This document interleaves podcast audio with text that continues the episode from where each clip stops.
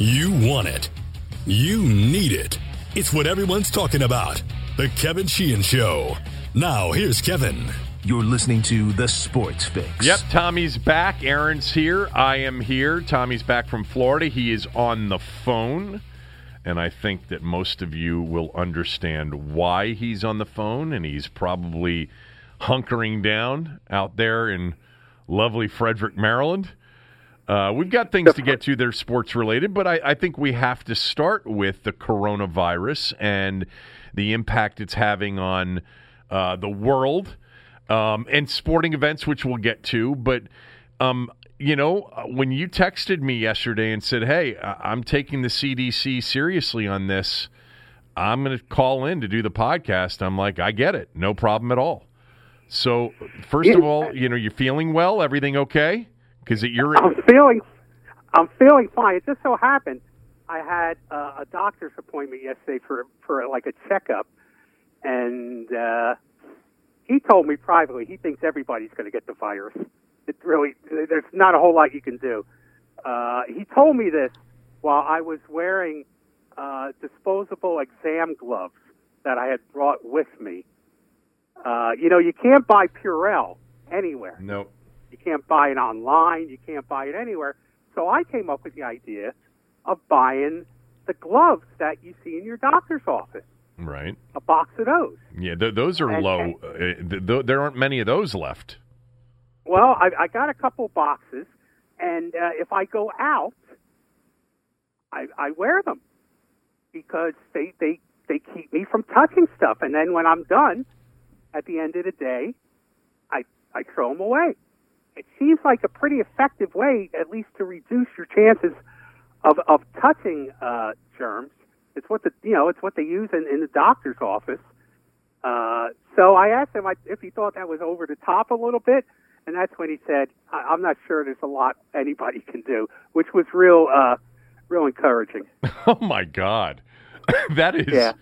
that sort of goes hand in hand with my CDC neighbor. Um, and you know, I think I told you a week and a half ago, and, and I'm, I'm just going to cut it short because I, I talked about this on the podcast yesterday. But a week and a half ago, my neighbor who works for the CDC said, "Just get your flu shot. Don't worry about this coronavirus." And then I ran into him Monday night, and he said, "Yeah, I, am go- I'm going to amend that particular um, statement." Uh, there's a lot we don't know about this, and you know it's going to get a lot worse before it gets better, and it's going to really impact the whole world and the economy of the whole world. And in fact, Tommy, um, I haven't, you and I haven't talked for for several days now. I, I on Monday's podcast, I I just said, you know, somebody's going to get this virus. You know, a, a player is going to get the virus or test positive in this upcoming March Madness tournament, and that team's going to potentially be forfeited from the tournament because the incubation period, like you, you can test the rest of the players, but they may test negative today and then positive in three or four days. So you can't you can't let a team go out and play if a player's tested positive more likely than not. So I asked my CDC neighbor if that's crazy, and he said no. It's not crazy. And he's sort of a sports fan. He said maybe what they should do Sunday night when they announce the bracket is announce like 10 to 12 replacement teams. That, that that that that you know he and, and I said that's funny and he said well I'm being serious he said it's not going to shock me if if a team gets forfeited because a player or a coach or somebody you know close to that group tests positive you know I mean the bottom line is any plans that you think you have are up in the air right now for anything. And any events, anything in your personal life, it's all sort of up in the air right now. And that's, you're right, I, that's a good point. And what I think they would do is they would have a contingency plan but not announce it. I mean, I don't think they would announce standby teams, but I'll bet they would have. Oh, I, I think the stand. Yeah, I think the standby team thing is sort of tongue in cheek, uh, but I think the yeah, the potential right. of a team forfeiting is not crazy. No, no, I think I think you're absolutely right. Uh, I mean, this thing just snowballs. I mean, I, I wrote a column uh, in today's Washington Times about all the sports teams' league's decisions to keep reporters out of the locker room. Yeah, and you know how that seemed like a a small inconsequential thing, and and there is the real fear that you know when this is all over, they'll figure out well we lived without them in that room before, we can live without them now, but that seems. I mean, I I also pointed out it seems moot because no one's going to be in those arenas. No one's going to be in those locker rooms if they're playing games. It's all going to be a TV show. It's not just reporters. There won't be any fans around either. You know, it's interesting listening to you talk because you're not usually the one that um, sounds the alarm bell on something like this. But what it speaks to is your personal vulnerability because of your age and because of your recent, you know, bronchitis that you've had a couple of times. You know, I've talked to my father and mother the last couple of days, and they're sort of hunkering down. They're, you know, my father's out playing golf in Florida you know, a lot, and he's outdoors a lot. He's pretty active, but um, the uh, but you know, my mother's up here. She, she's not going out. They're not going to restaurants anymore. You know, the, this is really it's really interesting because you know, if you're young, you're really not all that worked up over over this. Yet you should be because if you have people in your life that are older that you love, you know, you being sort of blasé and not being diligent on this stuff could ultimately cost them, you know, a, a serious sickness or worse. It's, yeah, when the C, when the CDC came out and said if you're over 60, yeah. you really shouldn't go out. Right. You know, that hit home for me. Yeah, I know. I mean, I'm six I'm 66. I, I, I had bronchitis in August. Uh, so I'm like right in the crosshairs of uh, vulnerability here.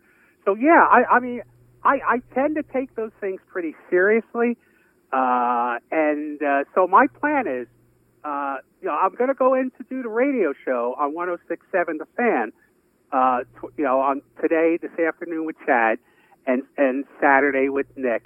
But other than that, I'm not going anywhere. I'm going out and walking around outside, but I'm not going. I'm not going to any. I'm not going out to dinner.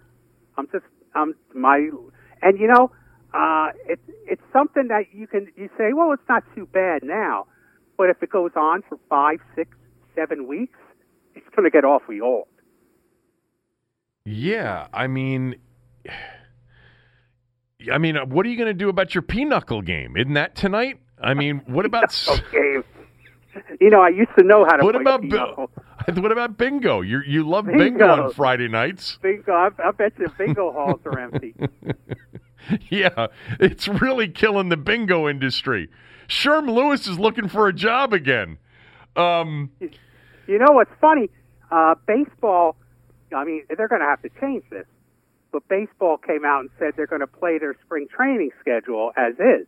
yeah, And I'm thinking, everybody over 60 is at a spring training Right. game in Florida. yeah. The That's the demographics of crowd. this. Yeah, exactly. We used to joke around in St. Petersburg when the Orioles played there. It's the only place where you take attendance before the game and after the game. that's really funny. You know, that's Oh. pretty much what they do on cruise ships, you know, even before this. Yeah. It's like we had 337 souls, uh, you know, that entered and 334 left. I mean, there were lots of reasons for that, but um yeah. So this is ridiculous to play out these spring training games, you know, uh, as well. It's all it's all the plans are are just you know are are are potentially going to be wrecked. You know, I was reading something um, where uh, basically a local health official in Ohio, if you saw the governor of Ohio yesterday, essentially said no mass gatherings for sports events, Yes. conferences, the whole thing. And somebody from the health departments, you know, uh, the, the, it was sort of a uh, a throwaway sort of you know medical professional line. Uh, it's just sports. Come on, this is serious stuff. This is life and death, which of course is true. But at the same time, it's our economy. You know, like the NCAA tournament is a billion dollar operation with thousands and thousands of people whose livelihoods depend on this. And I'm not talking about coaches in athletic departments in universities. I'm talking about people who work at arenas, people who run restaurants in, you know, towns where the sub-regionals are and the regionals are and Uber drivers and hotels and you know, this is this is the this is the stuff that is actually really scary is the impact on our economy. I mean, Italy is essentially shut down their whole country and their economy because why? Because this is you know, not serious. Uh, somebody thinks it's serious. A lot of people think it's serious, and um, but at the same time, you know, I, I read that line and I was like, yeah, you know, that's true. But if you're gonna shut this kind of stuff down, you better be damn sure that you're not just doing it in case, because you're impacting a lot of people's lives negatively by shutting it down too. You know, it may not be costing them their lives, but then again, um, you know, I, I agree. I agree with you. But I mean, if if you if you look up the track record of the way this thing has unfolded, just like in 48 hours, I know it's snowballing so quickly that what seems to be an overreaction is is is basically, you know, w- within six hours seems reasonable behavior. Six hours later, you're right. you know, I have I have I have relatives in Italy, and I've been in touch with them, and they said that the hospitals are are just packed. right. He said that the, that the, the ICUs have are in the hallways. I mean, the ICUs are so filled that they've got people in the hallways there, and doctors are having to make difficult decisions sometimes about treating treating some of these people because they they don't have enough resources. Italy's Italy is in bad shape. Yeah. Um, Dr. Anthony Fauci, you know, who's been, you know, front and center in the White House press conferences on, you know, part of the the Vice President Pence team on coronavirus, just said moments ago, he was asked, is the worst yet to come? He said, yes, it is. Things are going to get worse. Bottom line, it's going to get worse. And, you know, the numbers keep climbing. I mean, it's now, you know, basically like, you know, I think approaching like 5,000 people worldwide have died from it. And I understand, like everybody keeps saying, do you know how many people, how much the flu kills each year? I understand all that, but this is the early stages. Like we don't know what's to come and, and it's a higher percentage like the fatality like the death rate on this thing is like three times as high as it is for influenza but even they Yes, don't know is. about that because they're expecting that percentage to go lower because so many cases that probably would have tested positive haven't been tested and they were very mild symptom cases that you know the people have gotten through and they never so there are a lot of people that have probably had it and gotten through it already um, that aren't going to be counted in terms of the totality of number of people that have gotten it. Therefore, that percentage is going to stay high rather than going down. More likely, that percentage in terms of the death rate is going to come down than go up. At least, you know. It, well, because of the volume of people. yeah. Um, Uh, but but you know, I saw an interesting uh, comparison to that on social media to this idea of you know only five thousand people have died. Your risk of dying so many other ways are greater. And this person said, "You're more likely to die in a car crash than a bear attack." But if you saw a bear running towards you on the road, what would you do? Say, "Oh, I don't Yeah. have to worry. I'm more likely to die in a car crash." Yeah, no, um, and it's running toward towards us. Uh, Angela Merkel, um, the German estimates now, and I read this a little while ago. They're estimating that two thirds of Germans will will become infected, and I think that's the. I think like what your doctor told you, and what my next door neighbor told me is that we are at the very beginning and he said you're going to know people that get infected with this. Under he said that it's going to be almost impossible to avoid either getting infected or knowing people close in your lives that will be infected and potentially hospitalized for it. And to your point that's where you know you get another bottleneck is hospitals and doctors and test kits and all of this. I mean and the you know, when people start hunkering down, you know, the 9/11 thing was, um, you know, we all remember, m- most of us remember what it was like in this country, you know, post 9/11 for that first few days, few weeks, maybe even first few months. It uh, impacted the travel industry incredibly. You know, but within a couple of months, people were back to sort of their normal routine. You know, it was more of like, hey, you know what? This truly is like, you know, a risk that's a long shot. And we, oh, by the way, we can't show fear because that's giving in to sort of what terrorists want. And this is different. This is something we can't see. This is something we can't predict right now. We've got no chance right now, uh, uh, you and I, of, of, of, of understanding truly what, what's going to happen with this. It's it's a true pandemic, I think. I mean, at this Yeah. point, I mean, it's I over think- I 100 think it is. countries. I mean, I mean, you know, you, I mean, you just there's so many scenarios to be afraid of. Uh, like what what will our grocery stores look like in three weeks? Well, uh, my, I can know, tell you I what mean, they look like people- right now. A lot of empty shelves. People, yeah, people are. I mean, have to have to. They have to ship the food. Somebody has to has to uh, basically put the stuff on the shelves. What if those people are sick? What if they don't want to work? What if they've been told to stay home?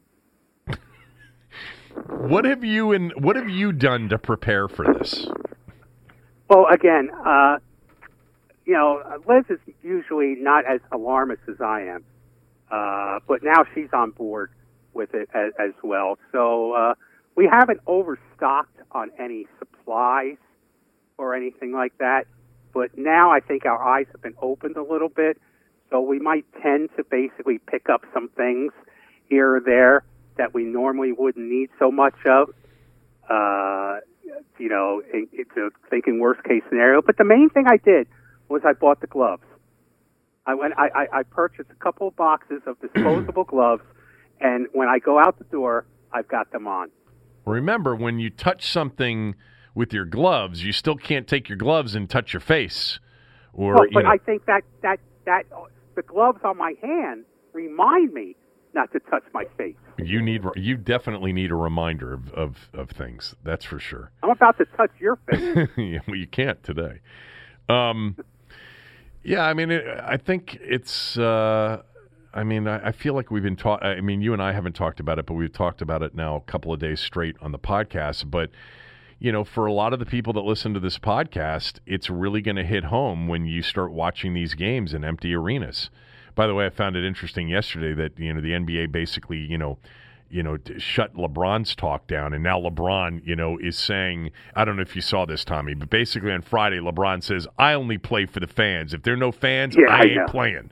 You know, know. and then and then basically he was he was put in his place by a couple of team executives and, and league execs, and now he says he's considering the uh, possibility of going ahead and playing in front of empty arenas because you know uh, people would be disappointed during this you know time if you didn't play. I mean, come on, man, you'll play because you got a contract that says you're going to play. But we're going to see games in empty arenas. The Ivy League canceled their tournament yesterday, canceled it outright. Didn't decide to play it in, in front of empty arenas. They just canceled it. The Mid American tournament is closed to the public. Um, the ACC tournament is not. Uh, the Big Ten tournament says nope, we're okay. Um, there's some thought um, that bigger arenas with better ventilation are going to be able to continue to play, um, while smaller arenas, high school arenas, etc., or, or, or gyms, you know, aren't going to be able to do this. Um, you've already seen, you know, New Rochelle, New York, basically, you know, a mile square radius be completely locked in. They got the National Guard delivering things in and out of that place. It's getting crazy up in here. I Yes, better. I better start loading up on some stuff. I haven't bought anything. Well, it might be a good idea because the stuff that you'll be looking for is probably not on the shelf right now. Yeah, it's not. You might want to go on the web and start shopping. Yeah, I don't. We Kara did try to get some hand sanitizer shipped via Amazon, I think, and they didn't have any. There was none. No. Um, And we couldn't buy soap in Target the other day. Liquid soap that we use, yeah. all gone. But I was able to buy some online.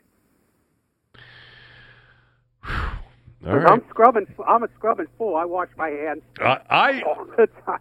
I'm that way anyway. I have some OCD tendencies, so I'm I wash my hands a lot anyway. But I've been doing it even more uh, recently. Um, and yeah, I mean, like I, I, I you're walking around like I'm, we're sitting here in this studio, and it's like you know, it's just Aaron and, and, and me here, but I don't know what Aaron's been into, and I don't know how clean he is. I'm not going anywhere near his part of the studio. I can tell you that right now. but he still touches the handle of, on the door coming in and out. You know. Yeah. But he Yeah. hasn't coughed yet.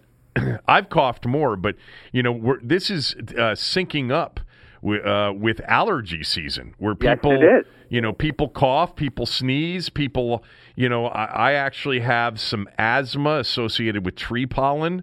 You know, um, I better start loading up on those meds. Where can we go and just watch this from afar and be safe? I don't know if there is any place. All right. um, there isn't. I did. I had an. Uh, I had an email f or a tweet from somebody yesterday um, that said uh, it was from Leonard, not from Leonard. Excuse me. Where is it here? um, oh, it was from Vic. Vic said, What are you guys doing, Sheehan? And I think this was probably more of a response to the radio show than the podcast. I'm not sure. He said, Stop spreading panic. This is a nothing burger.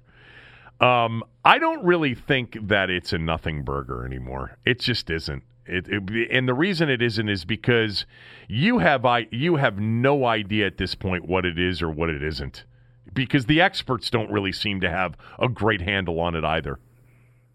Look, I know this in this day and age, we're not exactly in the age of enlightenment, and and people with intelligence are are are you know all of a sudden you know considered like uh, you know morons or something like that.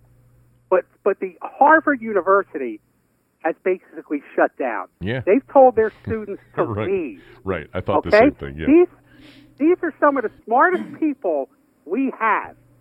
I mean, they have the re- they have at their at their fingertips some of the smartest scientists and doctors in the country, and they've told their students get out. You know, maybe maybe you just hit on the biggest alarm bell, and that is that Harvard shut down and the Ivy League canceled their conference tournament. They didn't make it you can't attend. They canceled it. And by the way, they got criticized from people saying that they overreacted, that they could have gone to empty buildings. This is the Ivy League. Okay, this is Princeton, Penn, Harvard, Yale, Dartmouth, you know, the list goes on and on. Um, th- this is the uh, the the actual Ivy League. They canceled the Big Ten. You know, they're going ahead with their tournament. The ACC going ahead with their tournament. Um, may, maybe that maybe maybe the fact that people at Brown and Cornell canceling their tournament should be an indication to the rest of the world that maybe they've got it right. That's what I thought. I mean, you know, if if if if the if the pencil neck geeks think we should get out, then I'm with them. yeah.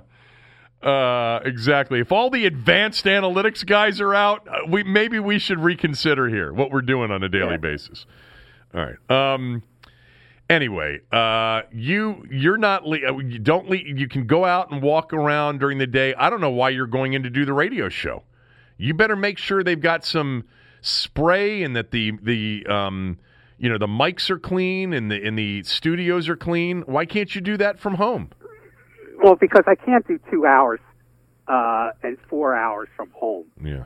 Uh, and listen, they, they've, they've already sent out a memo about the steps that they've taken to clean the studio. Yeah, they did that already. And it just so happens uh, one of the things I did buy that has arrived are windscreens, Yeah. so, so I can bring my own Yeah. and use my own on the microphone. You should. You should. In fact, Yeah. I'm looking at my windscreen right now. I got to get a new windscreen on here. Now I'm the only Yeah. one that uses this. Well, I I ordered them online and they came within a day. right. Oh, good for Yeah. you. Um, do you think do you think I have a responsibility to send out a, an internal email to you and Aaron about what the Kevin Sheehan Show podcast is doing to keep the studio clean and keep everybody safe? I think for legal purposes, if you want to protect yourself from the coming lawsuit, yes, Yeah. I think you do. Well, you're not an employee, nor is Aaron. You're both 1099 independent contractors, so I, I don't know that I need to do that. But uh, I'm going to look into it. I'm going to have I'm going to have counsel look into that to see what I need to do um, as the uh, as the sole partner of this operation. Um, all right. Um, do you want to talk some sports or not? Yes, absolutely. Okay. while we can. Um, well, one last thing. What do you think the biggest event in the in in this country, sports wise, is March Madness in terms of what's you know about to happen here. You know what's upcoming. It's it's the month of March. It's about college basketball. G- give me a prediction on how it gets impacted. I think uh, before it's all said and done, it'll all be canceled. They won't even play in empty arenas. It'll all be done. Too much money involved for that. Boy, you buried the lead, didn't you? You waited 20, 15 minutes, 20 minutes into the podcast to hit me with that? You think March I the think- tournament's going to be canceled? I, I, they may start it, but at some point, I don't think they'll finish it.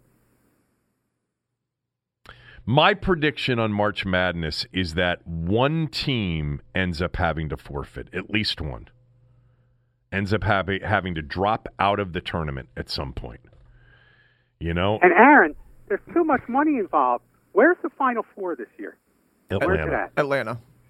What if the governor of Georgia declares no no live sporting events? Then they'll find another empty arena to play it somewhere. There's too much money in the TV. That's where they get mo- the Oh. NCAA gets most of the money.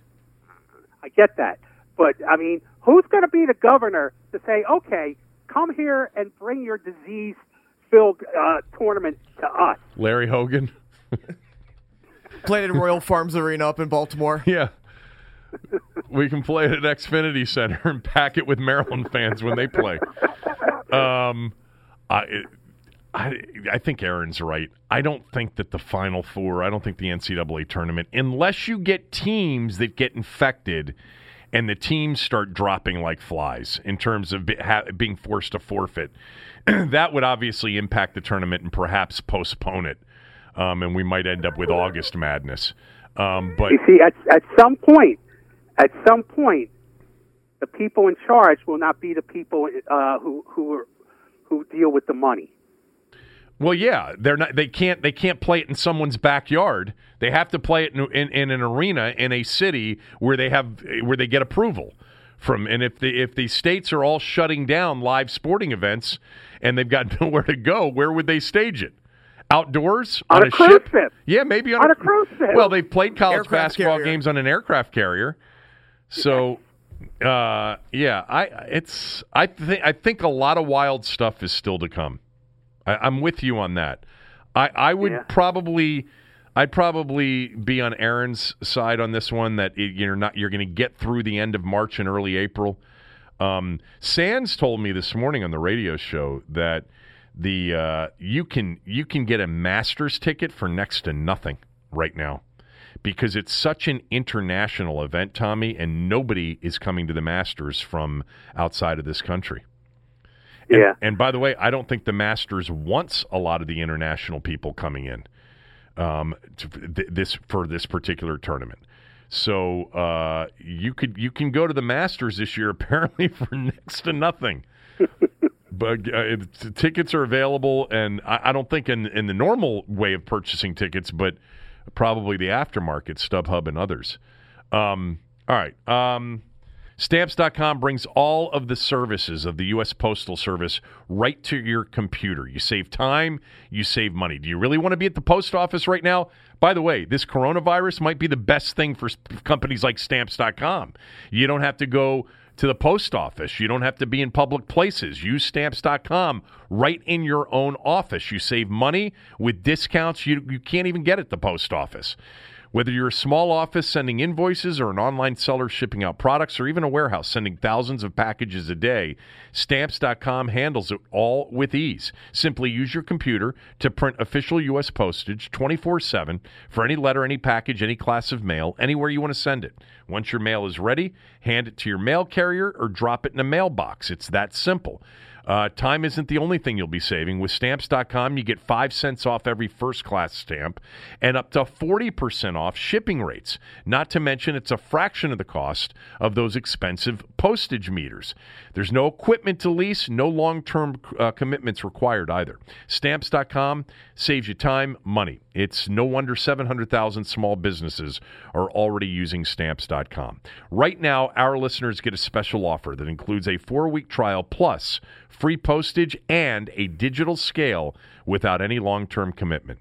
Go to stamps.com, click on the mic at the top of the homepage, and type in Kevin DC, K E V I N D C. That's stamps.com. Enter Kevin DC. So we haven't talked together, I don't believe, correct me if I'm wrong, about the decision by the Redskins, as reported by Dianna Russini first last week, um, that Trent Williams can go seek a trade for himself. I spent a lot of time, I think, on Friday on the show talking about it, and even a little bit more time early this week. Um, what uh, what was your reaction? Do you do you have any thoughts on that?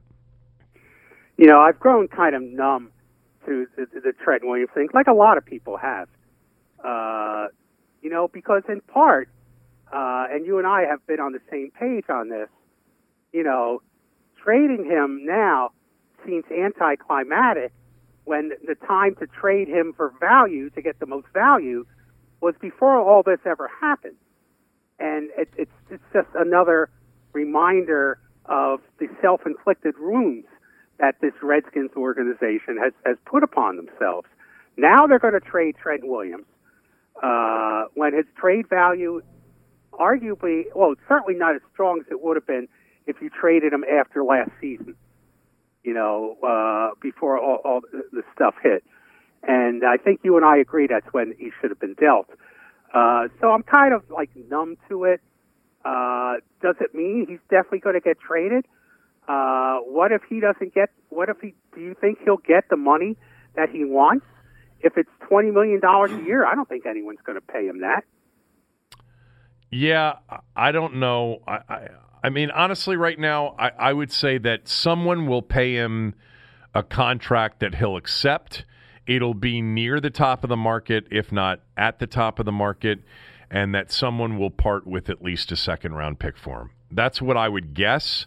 Um, but um, Tommy, my position is if you're the Redskins and you don't get at least a top, you know, an early second round pick, somewhere in the top 10 to 12 picks of the second round, that you basically say to them, nope, you're coming back and playing for us. You know, until we get a better offer, you're playing for us. And if you don't want to play, you can sit out again because he's not going to Yeah. sit out again.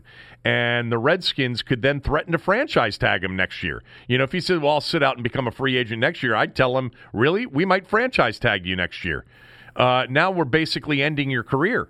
You know, so you're, you're going to have to make a decision here. You know, if you don't, if you can't get the contract or we can't get the compensation back, we want you to play for us this year. Twelve million, you know, twelve point five million, and then you know, you know, sort of maybe you make a commitment to him that you you'll let it, you, you'll turn him loose next year. You know, for whatever the compensatory pick would be. It'd be like a third round compensatory pick.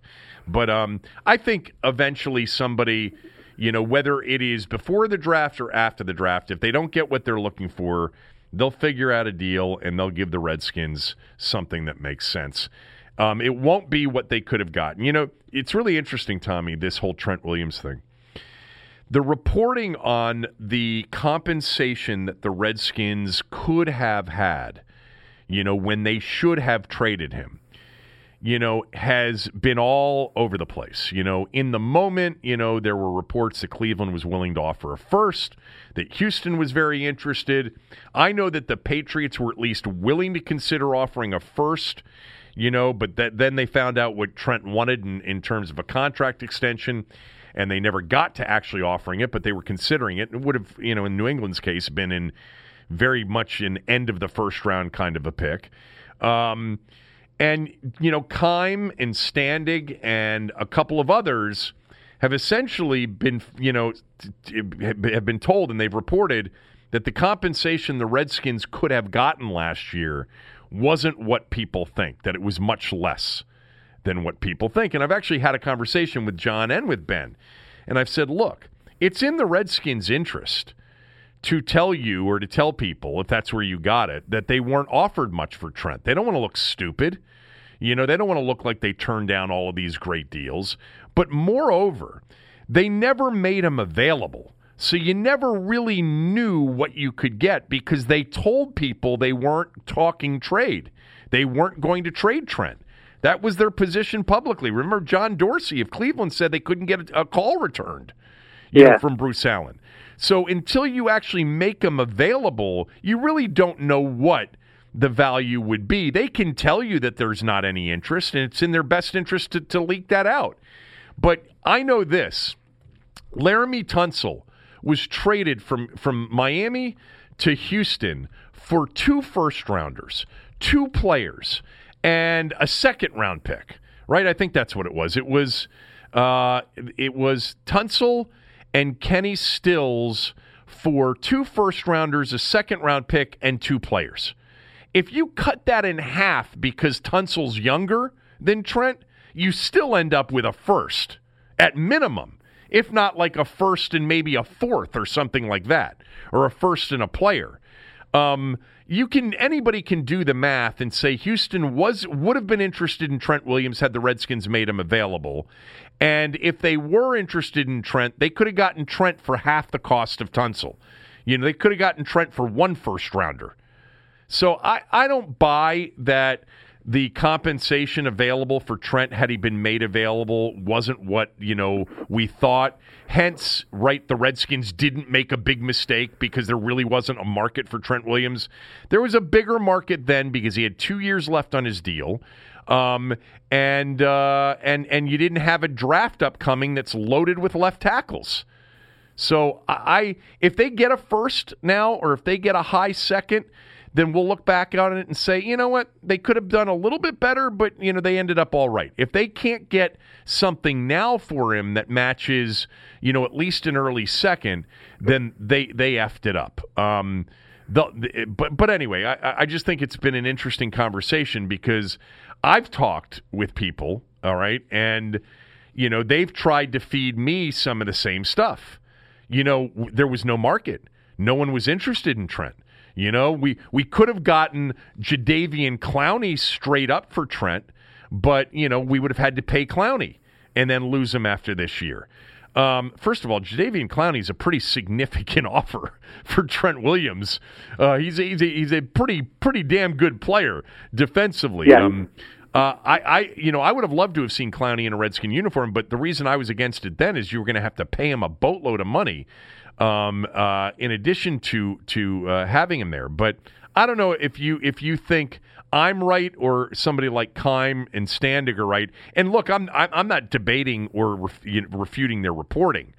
I just think I've been told by people yeah, you're you're you, we weren't offered anything that that you know there were reports about. No one was interested in Trent. I just I'm not buying it. I'm not buying it at all.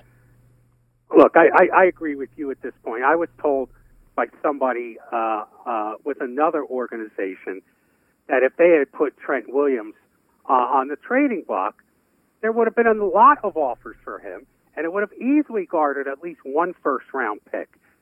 Uh, you know, if if they had been even even after the medical stuff, even when he demanded to be traded, you know, he, I mean, even be, you know, if, if they had waited till then, it I, it still would have garnered them uh, a, a first round pick.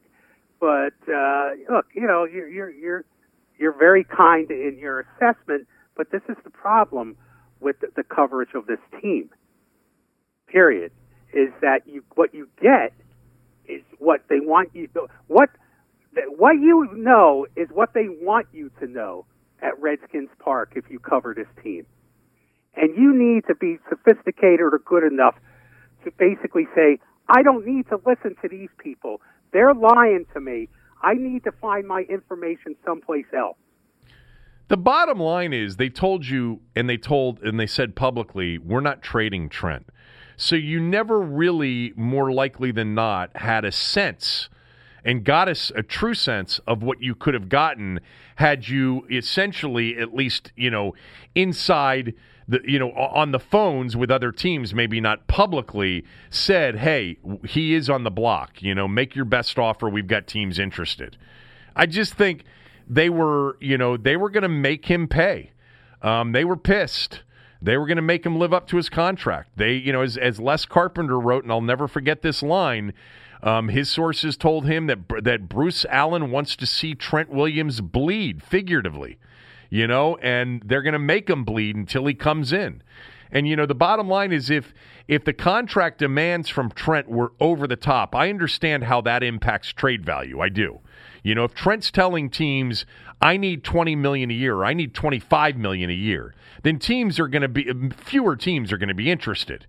You know, but if you would put him up, if he had been available right after the 2018 season, you know, even before you know, he had that surgery. If he had been right. available right before the season started in 2019, you know, and you didn't wait until he had sat for eight, nine weeks before the trade deadline, I think you could have certainly gotten something significant. No less than a second and a third, and I think probably a first, and maybe even a first plus, um, I think would have been uh, in play for him. But um, what it is now, who knows? Because Trent only has one year left on his deal, and he wants big money. And part of it is, uh, I think he wants to make up some of that money he lost a year ago by sitting out. Yeah, yeah, he probably does.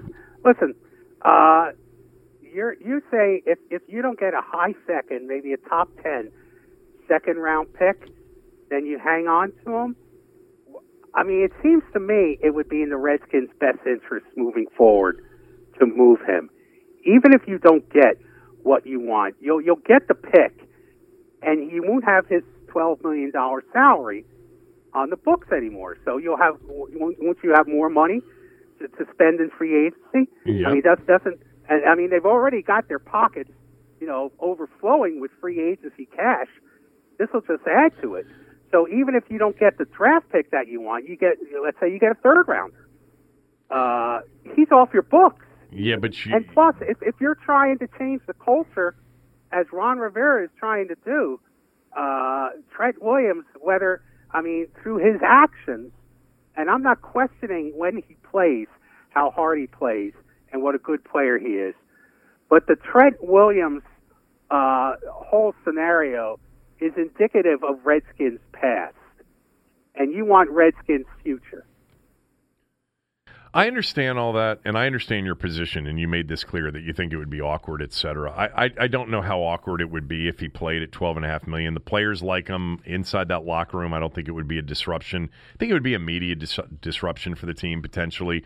And I would agree with well, if you. it's a media disruption, eh, then it's a disruption. I would agree with you that if I'm Ron Rivera, you know, I'm trying to create a new culture here, and I, you know, he doesn't want to be here, and I'd like to move on from him. With that said you know, part of moving on and creating a new culture and creating a new chance is not giving away great players, A players. And Trent Williams is an A player. And you really don't have many A players on your roster. Um, you can't give him away for what you would get for him in a compensatory selection a year from now, which you know, especially when you by by trading him, you're also creating a significant need. You know, immediately you don't have a left tackle. You know, you, left tackle now becomes a priority in free agency, a priority potentially in the draft. You know, you've got, and I know they came up with Donald Penn last year, and he played well, played really well, but he's not under contract right now. Look, the the top ten picks or the top twelve picks in the second round include teams that will will be interested: the Chargers, the Dolphins, the Cardinals, the Browns. You know, all of those teams are right there. You know, if you get to Denver, they've got the 46th overall pick, so that's like 14th. That's top half of the second round. I'd consider that. The Jets are at 48. If you start getting there, then I'm taking a second and I'm asking for a fourth on top of it. You know, th- that's my only point is I'm not giving him away. I'm not giving him away for what I'll get if he plays for me this year and I don't have to fill the need this year. And he plays for me, by the way, for a really good number. And by the way, should have the incentive to play really well so that he gets yeah. a big time contract next year. I'm not giving him away for nothing. And the reporting so far and I and I actually just remembered this that I read something last night that essentially said the Redskins are not giving him away for a third or a fourth round pick. That somebody's going to have to come up with something much better than that. And I think they're right on this. He is worth, unless for whatever reason this, you know, the the uh, the the issue with the scalp is still sort of a question mark for teams. But if the medical clears, Trent Williams is a, a, really good player with two to three really good years left. And I know he's missed games because of injuries, and that's got to be factored into it too. And the contract's the biggest factor. What's the team going to have to play, it, pay him? The more they got to pay him, the less they're going to want to give up in compensation. But that's that's not the that's not the team's issue. The team's issue is we got a player. You decide if you want to pay him. But if you do, this is what we're going to need for for for it to happen. I, I would I would not you know, as people said, Tommy, back in the Donovan McNabb days, I would not try to do right by by Trent. You know, uh, the the McNabb thing, people just wanted him released. Like you've already put him through hell, just release him already. Okay, fine. Well, you would have missed out on Alfred Morris, you know, uh, because that's what you got for the sixth rounder that the Vikings gave gave you for McNabb, and I'm not giving Trent Williams away. I'm just not going to do it. Um, I know, but I don't think I don't think the difference between a high second and a high third is worth hanging on to him at this point. On the other hand, you do need somebody to protect Philip Rivers' blind side. yeah. Um, yes, you do. Um, all right. Here's the thing that I wanted to do with you today. Um, because Clinton Portis was on with me yesterday at the very end, and I appreciate all the feedback. Clinton was really, really good yesterday. It was a really interesting conversation with Clinton Portis, and he revealed something that I don't think had been revealed before, and that is that he asked for a trade, um, asked for his release or trade at the end of the 2008 season. I mean, he could not stand Zorn. Um, he was yeah. he was done with Zorn. He was ready to move on, and told Dan, and Dan wouldn't trade him, wouldn't release him. Um, but um, so two days ago, I talked about this on the podcast, and then I brought it up with uh, I brought it up with Clinton yesterday, and of course I have to bring this Aaron up with Tommy as well, and that is the Dwayne Haskins Instagram post from over the weekend. Did you see it? No, I didn't. Oh, man, man, usually you're the ones that you're the one that sees this. So anyway, Dwayne Haskins on Instagram put out a post with an illustration of him throwing a pass to Stefon Diggs in a Redskins uniform wearing number 14 um, and said in the Instagram post, DMV connection. And, um, and you know there I, I, saw it i think on you know the day somebody sent it to me. I'm not following him on, on instagram sorry.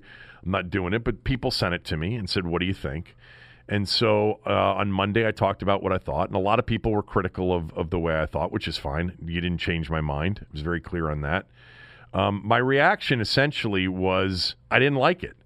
You know, I, I said number one, you know, you know, there's there's some borderline tampering issues here. Number two, I don't think a guy with seven starts with a hell of a lot to prove should be openly recruiting, should be trying to play GM and more importantly than all of that is that it creates at least the slight impression that the current group that he has of receivers isn't good enough for him. You there know? you go. And I there and, you go. And I and I gave the the following analogy. I said, "How would Dwayne feel if Terry McLaurin put out an Instagram post showing him McLaurin catching a pass from Jameis Winston and saying Tampa to Washington? You know, how would he feel?" And people, you know, snapped back and said, not the same thing. You know, it's receivers. There are four or five of them on the field, and it's just one quarterback. And I understand it's not directly apples to apples. But anyway, I had Clinton on the show yesterday, and Clinton, in addition to revealing a lot and ta- telling some really good stories about Zorn in particular in that 2008 and 2009 seasons, um, I asked him what he thought, and his immediate reaction was he shouldn't do it. And he, Aaron, he brings up the same analogy. And he said, What if one of the Redskin receivers, I think he said McLaurin, you know, Instagrammed a, a, a, a, picture or an illustration of him catching a pass from, I forget who he mentioned. Did he say Tua or somebody? I forget who it was that he, that he mentioned. But anyway, I just said, so you would have recommended that he not do this, and Clinton said, yeah, it's not, it's, it's he shouldn't do it, and he said, you know, in part because it's going to get a media reaction, and he doesn't need that. But um, anyway, um, I knew you would have a reaction to this. So what is it?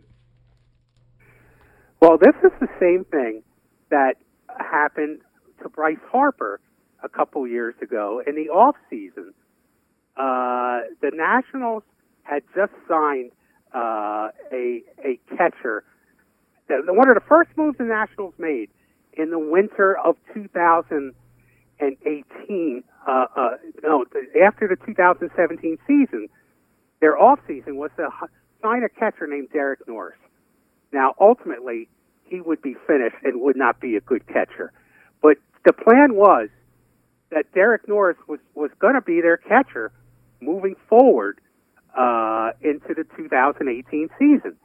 So at one point during during that season, Bryce Harper tweets out something about JT Realmuto, who was a catcher, Right. a free agent catcher, Yeah. basically saying we need to bring this guy here. Well, he had a teammate for six weeks who had that job in Derek Norris, and basically he was saying, "I'm sorry, but we, we're going to. I, I want somebody else to play catcher for us." You know, it's a bad form for if, if you're a teammate. It's a terrible look to do something like that. I mean, I'm sure those receivers think that that you know they're going to win a job, and they're excited about maybe playing with Dwayne. And and you would think that Dwayne Haskins would be excited about playing with his receivers, not the not the Vikings receivers. Yeah, and now you know a lot of people said, "Look, you don't get it. These younger people, they just want, they love, you know, social media. They love talking about teaming up with other people." Somebody had the the gall to call in um, on Monday and suggest, "Well, LeBron James did it," and I said, "Really?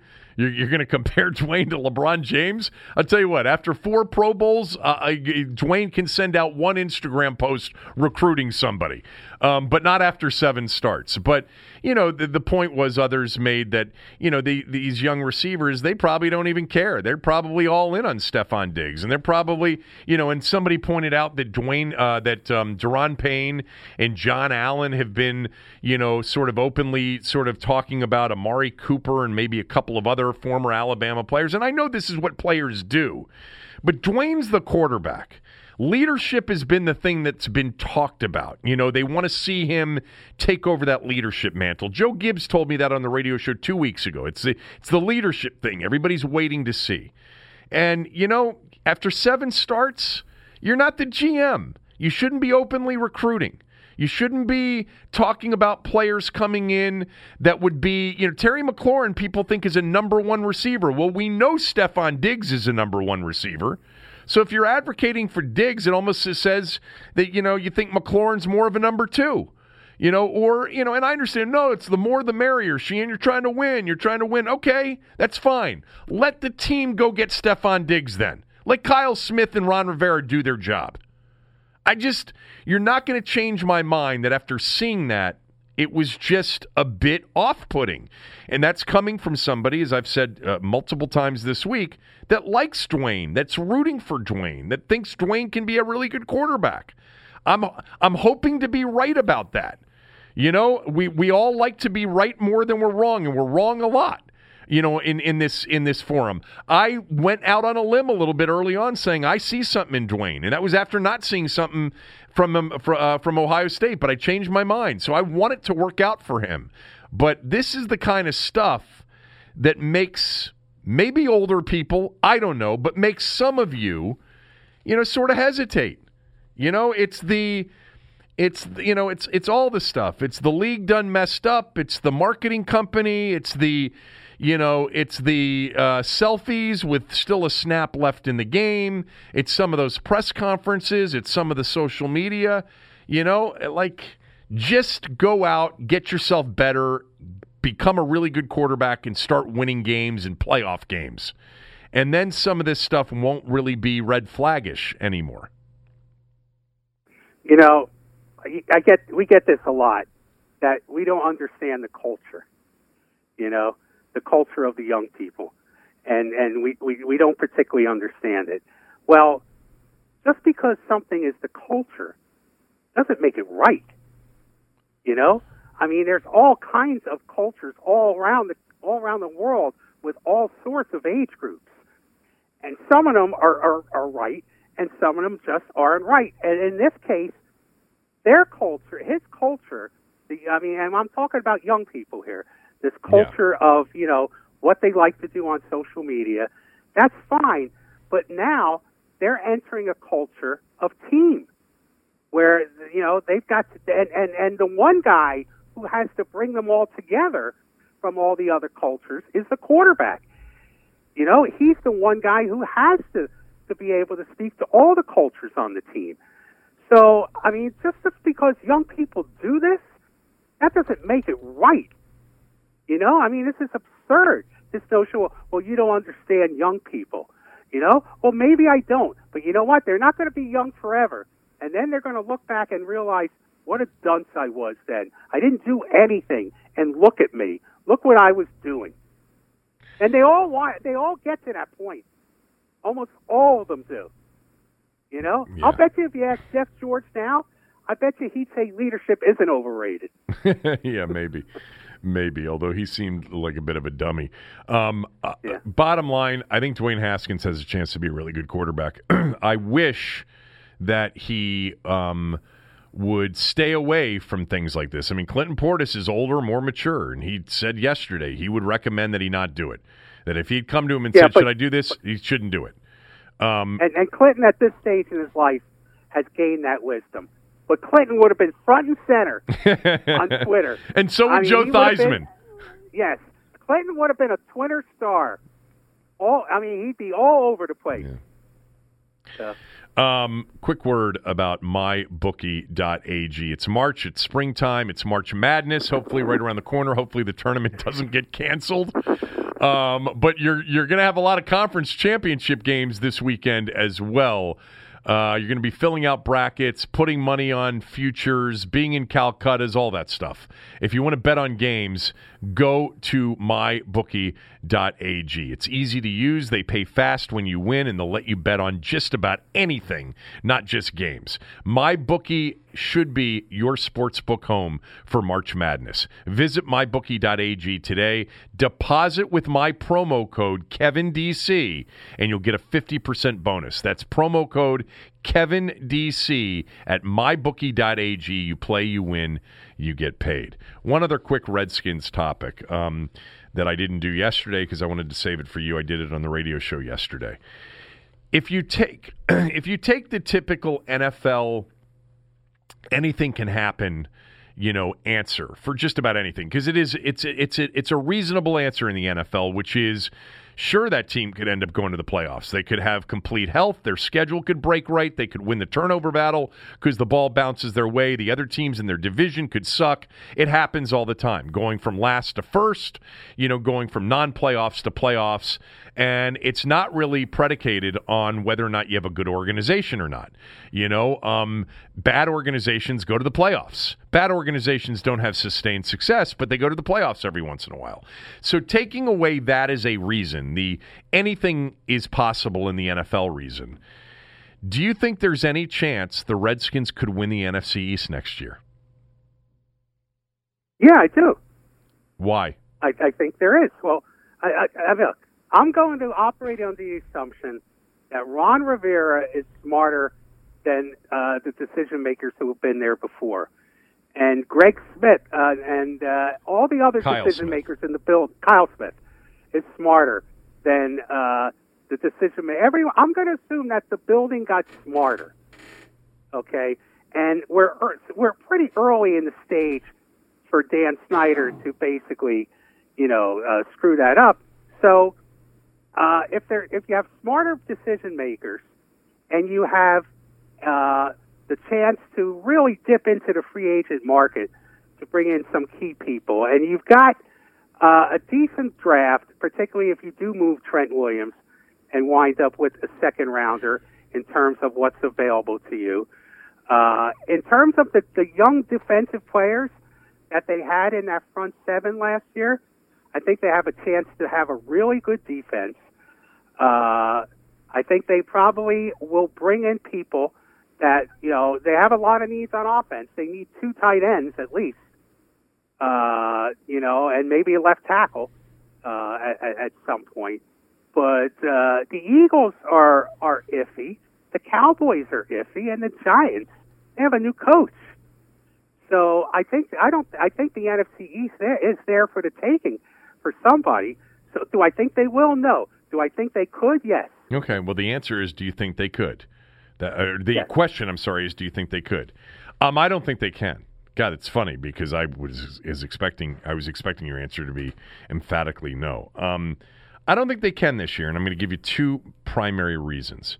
One is that what you spoke about is true. They've had a coaching change, but a coaching change and a culture change are two different things. The Redskins need to undergo a culture change organizationally, and that doesn't take one year. You can you can have a coaching staff change in a good, good organization and be like, oh, this staff's much better than the one we just had. We're we're going to be much better. And I do think that Ron Rivera obviously is a much better coach than Jay Gruden, and that Jack Del Rio is going to be a much better defensive coordinator than Greg Manusky. You know, and and hopefully Ron Rivera's hired a staff that's first rate and much better. But they've got a culture change. This is going to be Ron Rivera, you know, involved in this place, this this place that we know that not everybody would want to be a part of. Um, Bruce Allen's gone. That's a great sign that this could be a new day. But he's still got the owner. He's still got, you know, a lot of uh, people in the building in a lot of different areas of the building that have understood they've been working in a dysfunctional place for a while. There's a culture change that needs to take place. I think it takes longer than a year. Secondly, and this is you know just as important, I think, is that even though I believe Dwayne Haskins has a chance to be a good quarterback in this league, it's still a major question mark. So you're not sure about the quarterback, and the culture change takes more than a year. I don't think that they can win the NFC East. Outside of the typical, if everything breaks their way and they hit the inside straight, I don't think that they can win the NFC East. But you, Okay. Let's say uh, the coaching change is worth two wins automatically. right? That gives that puts them at five wins. Yeah, Let's say a better personnel roster is good for two more wins. okay. That puts them at seven wins. If you're seven and nine in the NFC East, you're within a game or two breaking your way of winding up winning the division. it's that the, that's how you're gonna. This is where you're gonna get to. They can win the division. Seven and Yes. nine. Seven well, and nine. if you're no, if you're seven and nine, then Yeah. Maybe one or two games go your way that shouldn't. Well, the one or two games that go your way that shouldn't, you've already given via the coaching staff. No, Uh, no, no, yeah, no. You're, you're winning those automatically. Oh, okay. Because you have better coaches. Okay. Better Um, coaches, better personnel is, equals four wins. I would say Then- that if you, you- if you think somebody can win a division outside of the, the the typical you know team hitting the inside straight, you better come up with a way to get to at least nine and seven before you get those two games that also go your way that you could be eleven and five. Reasonable point. because you you you, you worked hard to get them to seven and nine. I think they could be an eight and eight team next year. I think they could improve by five games just because they're much better coached, and maybe a Chase Young makes the defense much better. You know, we've talked a lot about the defensive talent, you know, over the last couple of years. That defensive talent last year wasn't coached well. We know that. It still should have been better than dead last on third down. So Yes. let's let's remember that all those players that we think a lot of you think are great, John Allen, Da'Ron Payne, Matt Ioannidis, Landon Collins, you know, they were on the field for all of those third downs, or a lot of them, and they sucked on third down. One of the worst teams in recent memory on third downs. A lot of that's coaching and can can be changed by coaching, but are they going to all of a sudden be a top five, top ten defense? I doubt it. I think they will make significant improvement though with Ron Rivera and Jack Del Rio. I do, and maybe the addition of Chase Young, hopefully, um, would would add to that as well. But I I don't see them possibly winning the division unless every single thing broke their way, uh, like it does every once in a while for NFL teams. Um. I had two more things for you. Actually, three more things. Um, did you watch Maryland clinch the Big Ten title? Did you see Turgeon's reaction to it or read about it? Just wanted to see what your Uh, yes, reaction I was did. to that. And what, what, what, Yes, I did. what were your thoughts? I'm, I'm fine. I'm fine with it. I, I, he should be. He should express that kind of emotion. Uh, I, I, I think it was great. I, I mean, I think, I mean, he is he he's followed Gary Williams, and he, and we still kind of forget that. you know, and uh, and there's a segment of the fan base that you deal with all the time that just doesn't want doesn't seem to want the guy to succeed, you know, or whatever the guy does isn't good enough for him. So I was happy for him. Uh, I think it was a great way to go into the, in, in, into the you know March Madness. I mean, a conference tournament, like you said, they don't mean anything. Uh, and you know, he might as well celebrate now because if my scenario turns out to be true, there won't be any NCAA tournament games to celebrate about. Yeah, he may look good celebrating and cutting down the nets. It may be the last opportunity to do it. Um, I'm fine with it. The other thing uh, he's got to do he's he's got to get to the second weekend um, minimum, um, or people will will completely discard uh, the Big Ten regular season title. It's got to get to the second weekend next week if there Yes, is if, if there is a second weekend. Um, the other thing too, you know, it's conference championship weekend, and I don't, Aaron, I don't know how you feel. You haven't been invested in it as long as I have because I grew up with the ACC tournament being very important. You know, and uh, you know, really on the on the overall sports landscape, the ACC tournament was a big deal. You know, the ACC tournament was one of the toughest tickets in sports in all of sports for a long period of time and it was something that I grew up with every year it was it was a big weekend in many ways winning the ACC tournament was like uh, almost better than winning the NCAA tournament. You know a, a lot of Maryland fans that 2004 win over Duke to win the ACC tournament was it, for some people even better than beating Indiana 2 years earlier in the national championship game. But um now and it's primarily um, uh, the, the the reason is primarily because of conference reshuffling, and it just doesn't feel the same. If you're a Big East fan and you grew up with the Big East, you know, and those great Big East tournament games in the Garden, and the ACC tournament, like I did, with the ACC tournament meaning so much. And remember, for years, the ACC tournament was the only league in the country that had a conference tournament, and it was the it was their way of determining who went on to the NCAA tournament you know, and then every league followed the ACC um, and their conference tournament, and it, and this week became a really big week in sports, you know, on the sports calendar. I don't feel it that that that I don't feel like it is anymore. Um, I know that these games get rated pretty well, but not great, not like they used to. Um, I don't know if you're a Maryland fan, you know how you know how you get up for the Big Ten tournament. If you're a Syracuse fan, you know how you don't miss the Big East tournament. You know, look look at the ACC with Louisville and Syracuse and Pitt and UConn's you know somewhere else. I mean, the Big East tournament. Well, how many teams are in the Big East now? Ten? Is it ten in the Big East? and you got Creighton as the number one seed.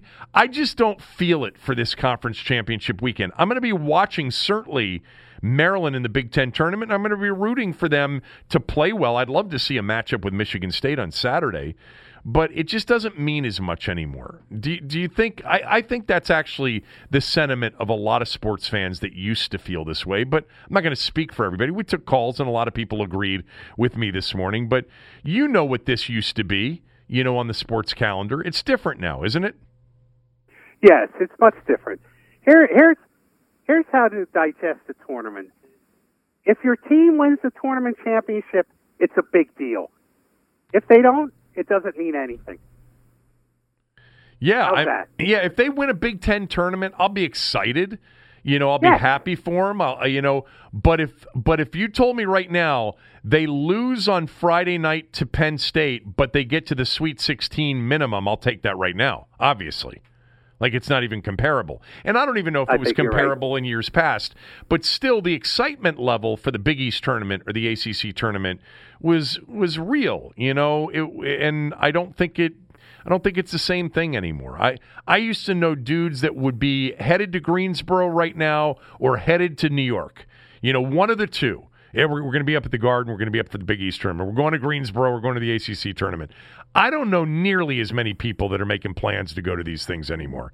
And I'm not talking, No. and it's not because of coronavirus, although that should be a reason. but um, Anyway, um, two more quick things. XFL ratings way down. I mean, they are tanking. Did you guys see this? The XFL's barely drawing flies now on television. Um, the college basketball, the NBA, you know, beat it uh, all weekend long. I think it's the third straight weekend or second straight weekend it's beaten it. I mean, I can only imagine that during March Madness, if it doesn't get canceled, um, that the, these numbers are going to be net, d- down to, to next to nothing. I mean, they are way off from that week one curiosity factor, which isn't surprising necessarily. Um, but you would have thought before the tournament started they would have kept the ratings up, but they're they're way off. And then here's one last thing before we go for the day. Ian Rapoport tweeted this out yesterday that Robert Griffin III has been a name discussed in trade talks this offseason. And he's got a year left on his deal in Baltimore, two and a half million bucks. Um, it's it's all base salary, so the, the Ravens could trade him without any sort of salary cap implication. They could cut him and not owe him anything because it's all base salary. It's not a guaranteed contract. Griffin's been Lamar Jackson's backup. I think most of you know for the last now two seasons, right? Two seasons in Baltimore. Um, if Rapoport is correct and Griffin's name has been bandied about as a trade possibility, I would suggest to both of you that it's not because a team wants him to come in and back somebody up.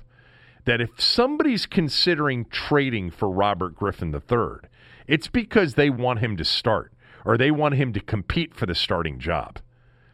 Um, and I started thinking about, you know, teams that sort of play the style that Griffin's been playing as a backup, and even you know he's gotten into some games, um, and whether or not those teams you know have needs or whether or not they have you know sort of coaches that may move to that sort of style. And I would suggest that if Tennessee somehow loses Tannehill and doesn't get Brady, that Tennessee's a possibility.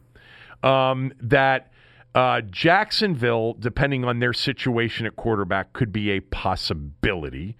I don't think Denver's a possibility right now. They have Drew Lock. I think they're going to go with Drew Lock. Um, and I had one other one. What was the other one?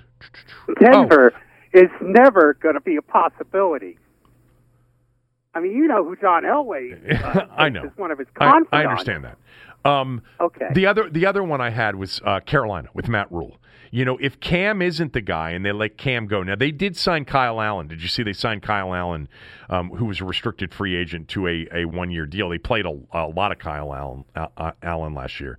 But Carolina, with college coach Matt Rhule taking over at Carolina, with a guy like McCaffrey, I could see potentially, and by the way, a Baylor coach, former Baylor coach. Um, I could see potentially Carolina being interested. Now, Matt Rhule didn't have anything to do with the RG3 era. Um, he he replaced um, the coach that coached uh, Baylor, whose name escapes me right now. The guy that was Art Briles. Yeah, Art Briles. Art Briles. Um, but still, that to me makes a little bit of sense as a team that could potentially be you know interested.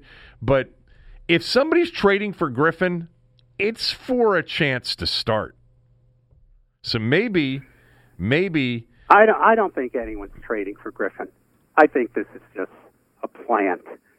I mean, I, I I tend to th- I tend to not to take anything about RG3 seriously, and I don't think any team is going to go out of their way to acquire this guy. You, You know, don't? listen. He, he's going to No. come with a good reference. John Harbaugh likes him. I know, but you know, uh, did you ever read the book by uh, Mike Lombardi, uh, I did not. Gridiron Genius? No. Apparently, it's pretty good.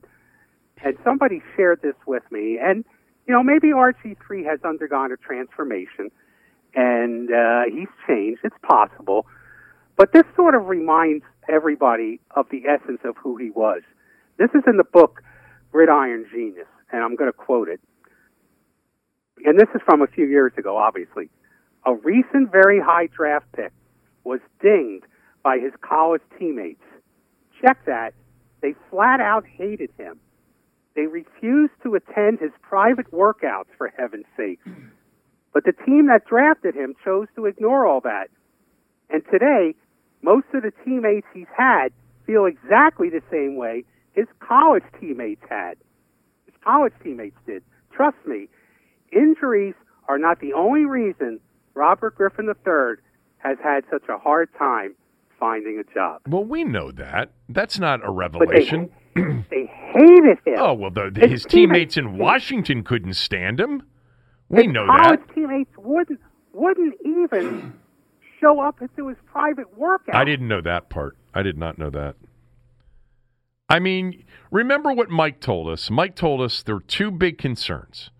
Number one is that he knew that he wasn't ready to be a drop back quarterback, and he was going to have to totally invent and create a new system to get him on the field. And Dan and Bruce had to be comfortable with that. These are the things he told us that particular day in 2015 on that interview about what he told Dan and Bruce. Number one, he's not right. He's he's not a drop back quarterback. It's going to take some time for him to de- to develop into one, and we're going to have to put you know a lot of what he did in college out on the field in the NFL to get him on the field. Number two, remember this, Tommy? He said we I wasn't sure whether or not he could handle adversity.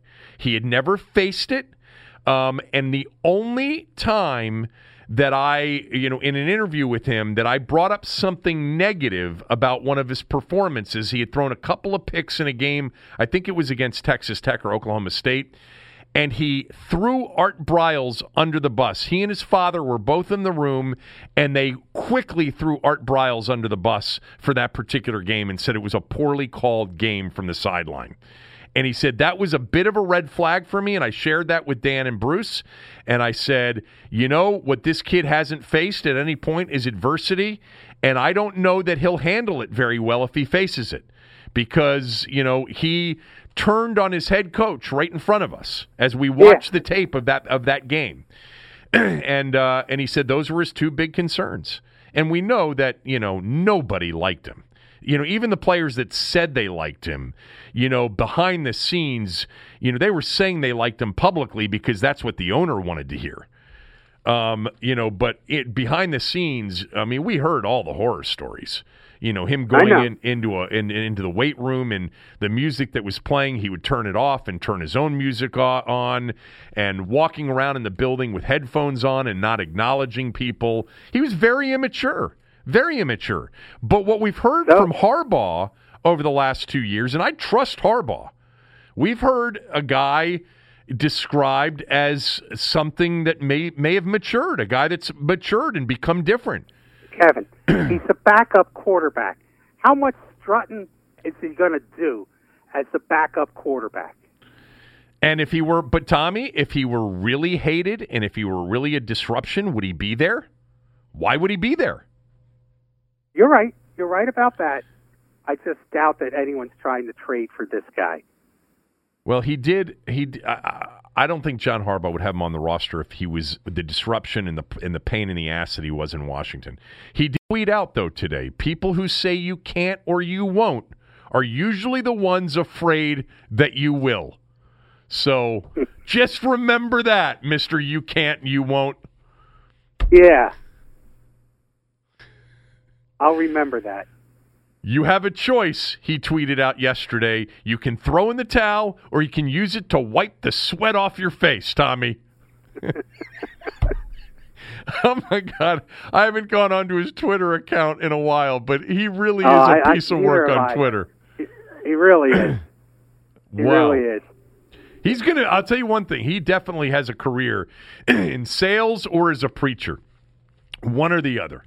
Because he can sling it, man. Certainly, he certainly can in social media on social media, and he's a hell of an interview. There's no doubt about that too. All right, uh, we're done for the day, unless you have anything else. No, boss, I'm going back to my cave. All right. Um, do that. I am going to be tonight at Tommy Joe's DC Coaches Podcast. I'll be sitting in with the legend Gary Williams and with Chris Knoche as well, a legend in his own right. Um, we'll be at Tommy Joe's, 7 o'clock, taping the DC Coaches Podcast. You're invited to come out and join us. It should be a good time. Uh, Tommy, see you. Aaron, uh, I'll see you tomorrow. And for all of you, have a great day and uh, and keep those hands washed.